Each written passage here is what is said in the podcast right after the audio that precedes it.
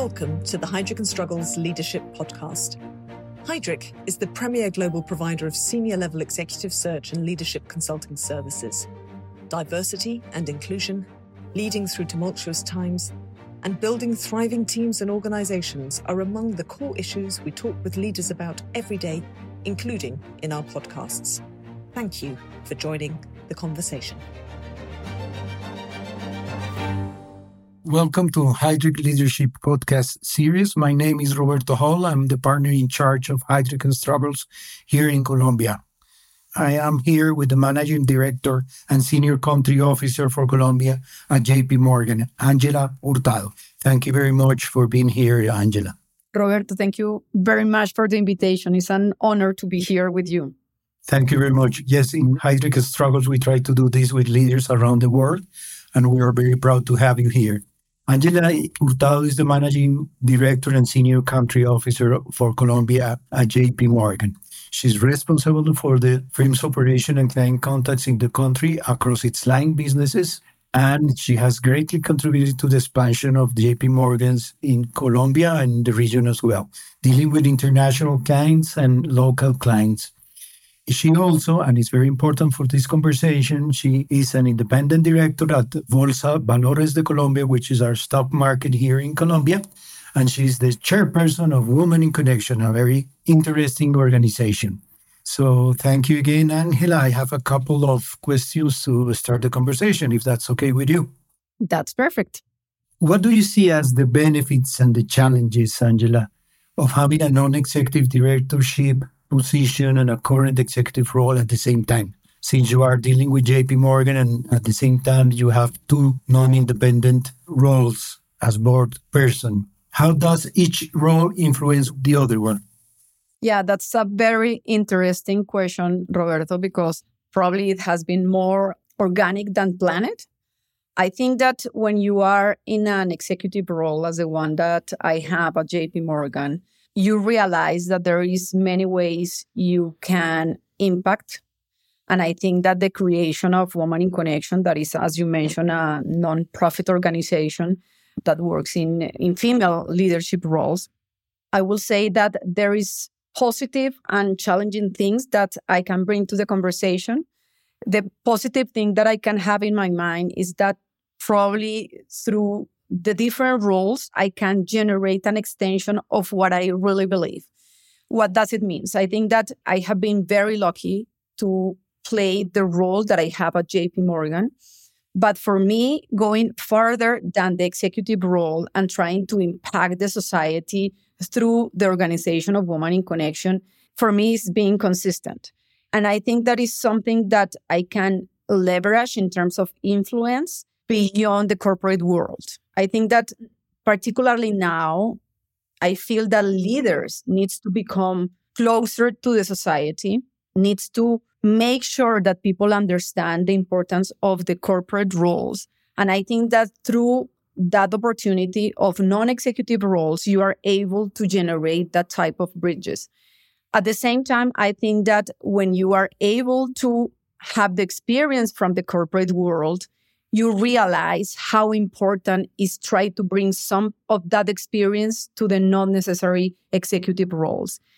And I think that for me, that has been a challenge because first you have to manage your time is sometimes when you get involved in something that is passionate for you, it's important to keep the equilibrium and the time that you dedicate to each of the roles.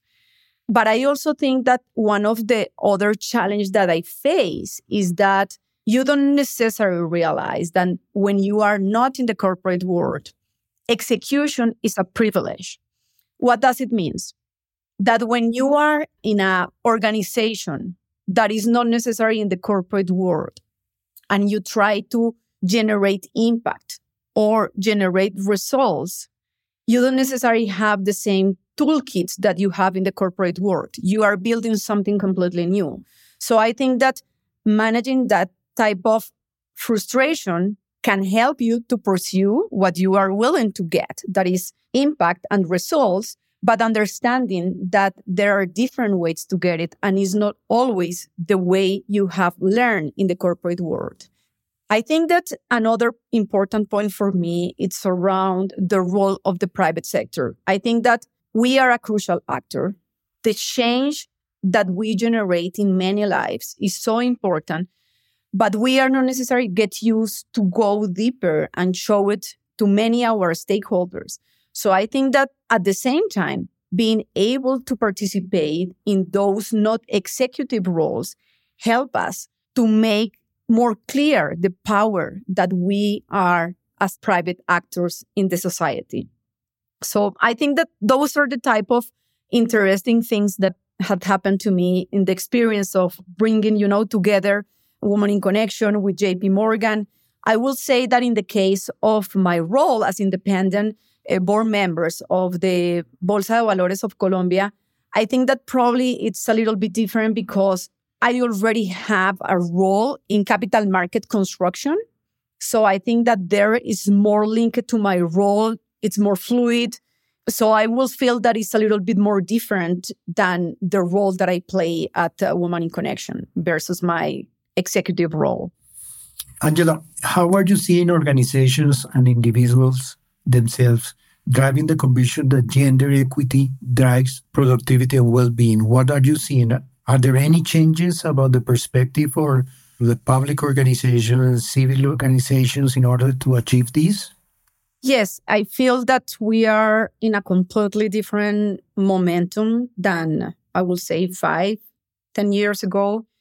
Even if this diversity discussion has been in probably in other countries for many years, I feel that in Colombia, there is now a completely different level of discussion. Now, companies, leaders, even think tanks, uh, governments, policymakers, they understand that we are not bringing the discussion or the awareness because it's something that we just, you know, thinking in a short term, but because I feel that now there is a belief that this can be a way to improve the society. Now, I feel that unfortunately in other countries, the discussion has become more political. But I feel that in the case of Colombia, we are in a place where the discussion is more around the benefits that for men and for women can bring diversity. I feel that Colombia, it's a moment where we can use diversity to connect with society, with people. And so I feel that we are now in a moment where it's more in the mindset of leaders, but at the same time, because consumers, employees, different stakeholders are asking for that. So I think we are in a much better position than a couple of years ago. And how important is it for women to get involved in organizations such as Women in Connection? That's a very important question. I will say that it's important, but depends on what you want. I think that women, because are women are not necessarily willing to go and fight for diversity. I think that in the case of Women in Connection, this is an organization or even any other organization that works in diversity matters. It requires conviction, it requires time, and it requires work. So it depends of what you want, the level of influence that you want to generate but I wouldn't say it's the only way you can, you know, help on driving diversity. You can do it in your own family or in your own space of impact. I think that an organization like Women in Connection is an organization that put leadership works to help others. And it's not necessary for everyone because it requires a lot of work. And I think that there is people for everything. And I will invite people that really wants to drive change, but are also willing to put a lot of effort in doing that.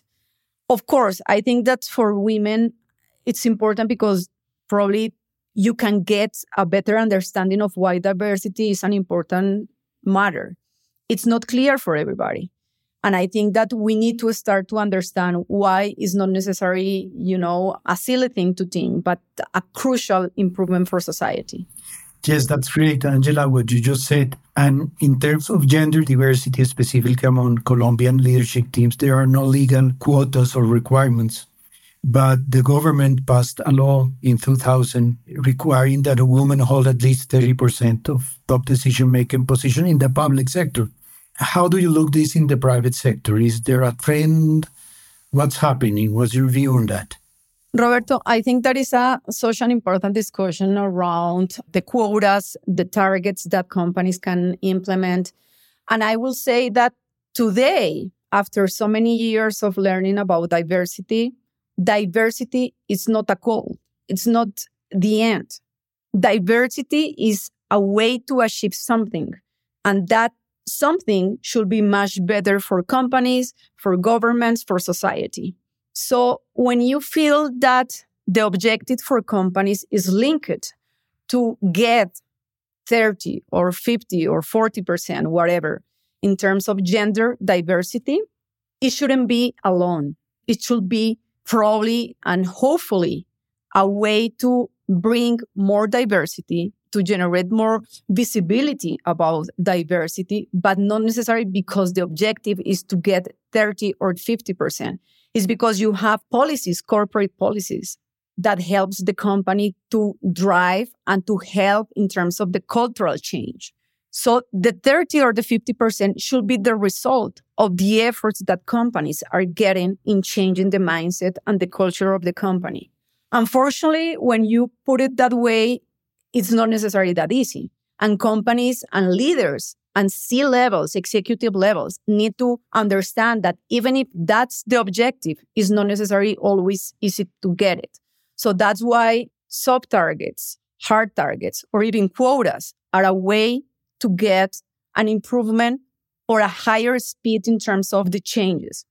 But for me, it's not necessarily the goal, is the way to change the way we are doing the things in the corporate world. Just perfect. What are your perspective on some ways that leaders can foster a culture of allyship and inclusion in general within their companies? I think that is a growing process Roberto, I feel that we are in a moment where leaders are challenged to change the way they have uh, in the last decades. And I feel that now we probably feel more comfortable making mistakes, using the teams as a powerful tool to grow the organizations. So probably we are as leaders can feel less lonely about how to drive organizations. I think that probably that's the best way to generate a real path for culture of generating that type of allies, partnership. And when you are sure that you are not alone, that you have a team and you are conscious and active, making sure that that team is diverse and you are listening and not necessarily just, you know, making sure that you have the answers, but probably you are more important generating the questions. I think that's the way all the teams can become more productive and generating more inclusion. Because as you mentioned i think that you can bring diversity but if people doesn't feel included in the discussion in the decisions that are made by the companies or by organization or, or by teams then you are not necessarily, you know, you probably you can change the policies, but not necessarily change the culture. That at the end is what is going to last in the long term. Thank you very much, Angela. This has been a great conversation and congratulations for your success so far with Women in Connection and JP Morgan as well. So thank you very much, Angela. Thank you, Roberto, for the invitation. And I hope that that's useful. And I really enjoyed the conversation. Thanks for listening to the and Struggles Leadership Podcast. To make sure you don't miss more future shaping ideas and conversations, please subscribe to our channel on the podcast app.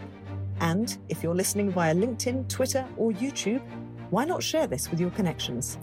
Until next time.